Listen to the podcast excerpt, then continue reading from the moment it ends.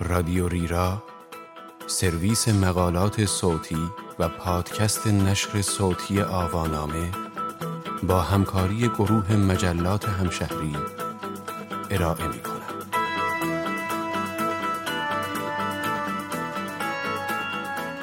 به توقع شما بستگی دارد عنوان یادداشتی است به قلم سید آریا قریشی که در شماره 119 مجله همشهری 24 در خرداد ماه 1399 چاپ شده است. من بهزاد برزیگر هستم.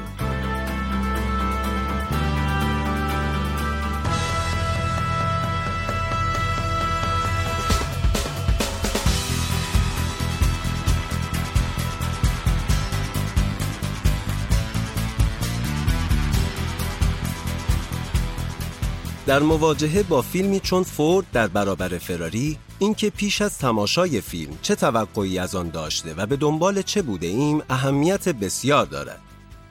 آیا در پی تماشای یک فیلم خوشریتم و هیجان انگیز هستیم؟ به دنبال فیلمی مطابق مدهای مضمونی روز می گردیم؟ آیا هدف ما تماشای فیلمی با سبک کلاسیک در روایت و شخصیت پردازی آنگونه که مثلا در بیشتر فیلم های مهم هالیوود دوران سلطه نظام استودیویی شاهدیم است انسجام داستان فیلم برای ما از هر چیز دیگر اهمیت بیشتری دارد. امیدواریم فیلمی را ببینیم که اطلاعات مناسبی در مورد فضای اتومبیل رانی در دهه 60 میلادی به ما منتقل کند.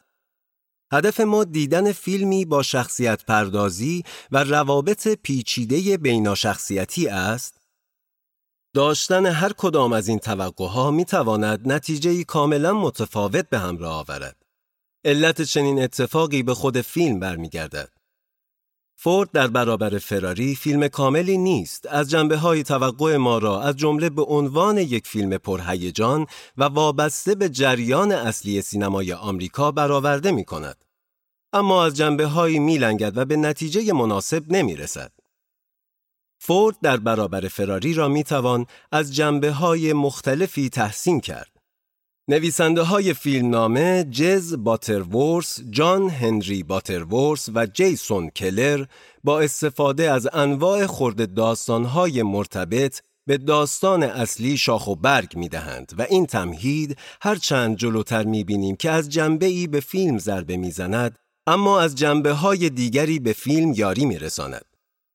فیلم را از حالت اثری خشک و تخصصی در مورد چگونگی ساخت و معرفی قطعه های خودروهای مسابقه ای خارج می کند و باعث می شود که فیلم تقریبا هرگز از ریتم نیفتد و به روابط شخصیت اصلی یعنی کن مایلز با بازی کریستیان بیل بود می بخشد. از سوی دیگر با فیلم شجاعانه ای روبرویم. فورد در برابر فراری همخانی چندانی با مدهای روز ندارد. انگار با فیلمی مواجه هستیم که از نیم قرن پیش به امروز پرتاب شده و این فقط به خاطر زمان وقوع داستان فیلم نیست. تمرکز نسبی کارگردان و فیلمنام نویس ها بر بحث رفاقت مردانه یادآور تعدادی از فیلم های نمونه‌ای دهه های 1960 و 1970 است. در دورانی که مسائلی چون اختلاف طبقاتی، حقوق زنان، حقوق سیاه پوستان و مسائلی از این قبیل رونق دارند و راه را برای محبوبیت فیلم میان منتقدان، داورهای جایزه های مختلف و گروهی از تماشاگران هموار می کنند. پرداختن به رفاقت مردانه به جای تلاش برای نزدیک کردن فیلم به الگوهای محبوب این دوران می تواند نشان دهنده شجاعت سازنده های فیلم باشد. همچنین شکل اشاره به روابط آدمها و نمایشی بودن اجرای برخی از صحنه ها مستقیم یادآور سینمای کلاسیک آمریکا به طور ویژه بسیاری از فیلم های مهم ساخته شده در دوران اوج سلطه نظام استودیویی است. به عنوان مثال می توان به صحنه درگیری کن مایلز و کارول شلبی با بازی مت دیمون در مقابل ورودی خانه کن اشاره کرد. خروج مالی مایلز همسر کن با بازی کاترینا بالف از خانه با یک صندلی و انتظار برای پایان دعوا که گویی به این دعواها عادت دارد و می‌داند که به زودی همه چیز به شرایط عادی باز خواهد گشت در حال روزنامه خواندن و در نهایت به تفاهم رسیدن دو مرد بدون هیچ گونه اشاره مستقیم به آنچه باعث حل اختلافهای آنها شده جنبه‌ای کاملا نمایشی و سبک پردازانه دارد که کمتر در فیلمهای جریان اصلی سینمای آمریکا در سالهای اخیر به این شکل مشاهده کرده ایم. از سوی دیگر شکل مشابهی از فشرده سازی اطلاعات جهت پرداخت شخصیتها را بارها در فیلمهای کلاسیک سینمای آمریکا مشاهده کرده ایم. به گونه ای که در همان لحظه های اول متوجه این نکته شویم که در زندگی معمولی آدمها تقریبا هیچ وقت خود را این چنین فشرده معرفی نمی کنند. به همین دلیل است که تلاش برای فشرده سازی گذشته و درونیات شخصیت ها از طریق دیالوگ های کم تعداد در کنار شکل استفاده از قاب های ثابت در لحظه های قبل و بعد از دعوا و در مقابل استفاده از دوربین روی دست با نماهای نزدیکتر هنگام دعوا همگی حالتی کلاسیک به صحنه میبخشند. فیلم از نظر مضمونی هم از این جنبه قابل توجه است که نه فقط فردگرایی کن مایلز روی کردی تکرار شونده در تاریخ سینمای آمریکا را ستایش می کند بلکه کارول را هم به عنوان یک تهیه کننده و مدیر کاربلد برجسته می کند. کن و کارول همدیگر را تکمیل می کنند. کن با تمام توانایی های تحسین برانگیزش بدون حضور کارول احتمالا نمی توانست به چهره چنین ماندگار در تاریخ اتومبیل رانی تبدیل شود.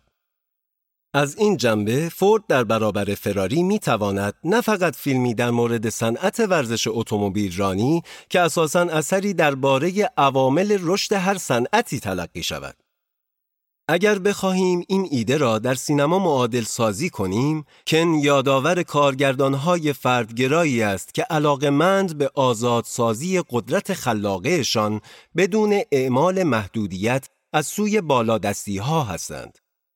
و کارول بیشتر شبیه تهیه کننده هایی است که باید میان خواسته های مدیران بالادستی و فیلمسازها تعادل ایجاد کنند.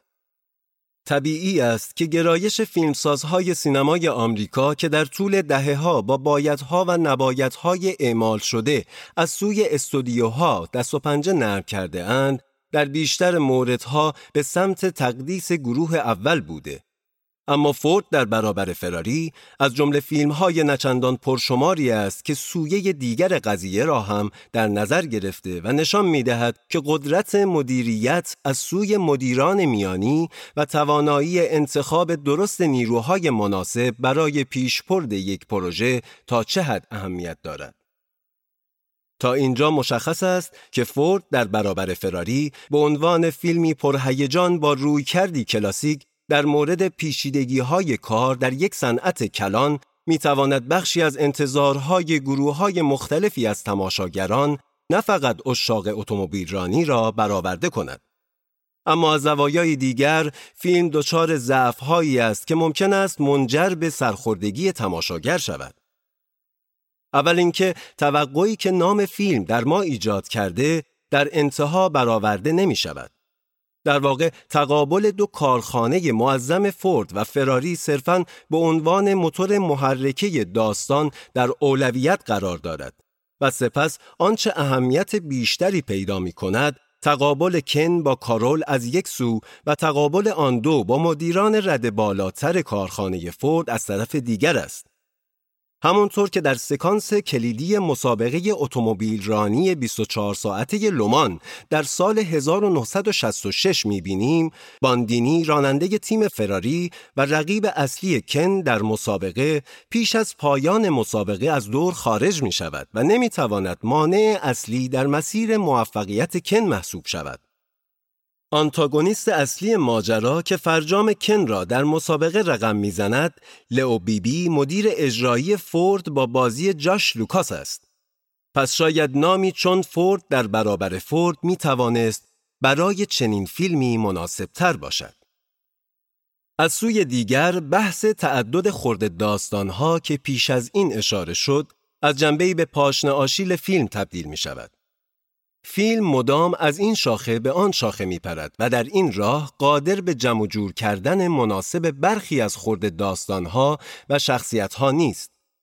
به عنوان مثال کارکتر مالی مایلز در اوایل فیلم شخصیتی مهم و تأثیرگذار به نظر می رسد و خورد داستانهایی از جمله شرایط مالی کن و تلاش مالی برای انداختن کن به مسیری مناسب پیرامون حضور او شکل می گیرند.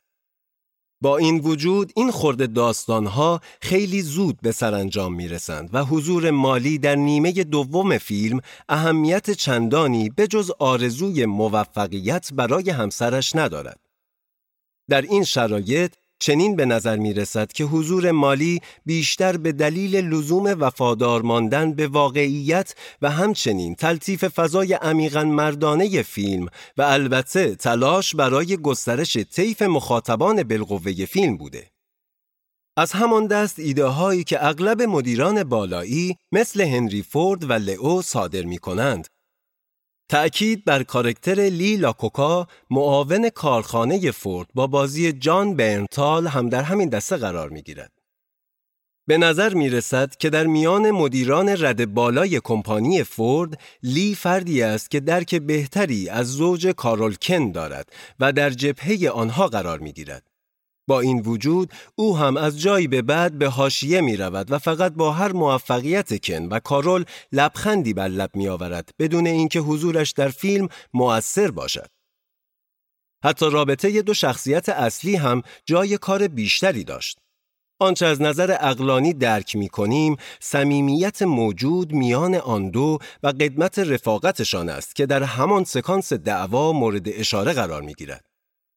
در واقع آن سکانس صرفاً در فیلم گنجانده شده تا این ویژگی را به ما منتقل کند و در این راه هم موفق نشان می دهد. اما صرف یک سکانس برای پذیرش حس عمقی این رابطه کافی نیست.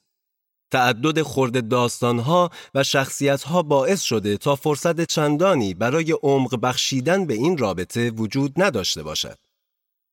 این معرفی کم رمق باعث می شود تا پس از فاصله گرفتن از فیلم دلیل برخی از تصمیم کلیدی مبهم باقی بماند. رابطه هنری فورد و لئو بیبی بی و لاکوکا یکی از این روابط است. کارول در طول فیلم لااقل دو بار پس از شکست فورد در مسابقات لومان در سال 1965 و وقتی با دور زدن لئو اتومبیل طراحی شده را به هنری فورد نشان می دهد موفق شده برتری خود را نسبت به لئو به هنری فورد ثابت کند. اما سر بزنگاه هنری فورد مجدد ایده لئو را میپذیرد و به نظر می رسید اشتباه های لئو هیچ تأثیری در جایگاه او نزد فورد نگذاشته است. حتی تغییر ناگهانی روی کرد کن در آخر مسابقه چندان پذیرفتنی به نظر نمی رسد. می توان به کدهای زیادی اشاره کرد که در طول فیلم قرار داده شده و تصمیم نهایی کن را توجیه می کنند. مشکل مالی او و نیاز به درآمد قابل توجهی که به آن دست یافته، اتش او برای اثبات خود را که سرانجام به خوبی انجام پذیرفته، لذت رهبری یک گروه و احساس تازه‌ای که به واسطه مشارکت در یک کار تیمی به دست آورده است. با این وجود به حاشیه رفتن تمام آن موردها در نیمه دوم فیلم باعث می شوند تا تصمیم کن در ابتدا کمی گیج کننده به نظر برسد. به ابتدای بحث برگردیم. فورد در برابر فراری فیلم نسبتا جاندار و پرمایه ای است که اصول کلی یک درام قهرمان پرورانه ورزشی را رعایت می کند. و می تواند نمونه آبرومندی از یک فیلم متعلق به جریان اصلی سینمای آمریکا محسوب شود. با این وجود عدم تعادل در داستانگویی و پرورش شخصیتها به فیلم ضربه زده است. از اینجا به بعد به توقع شما بستگی دارد.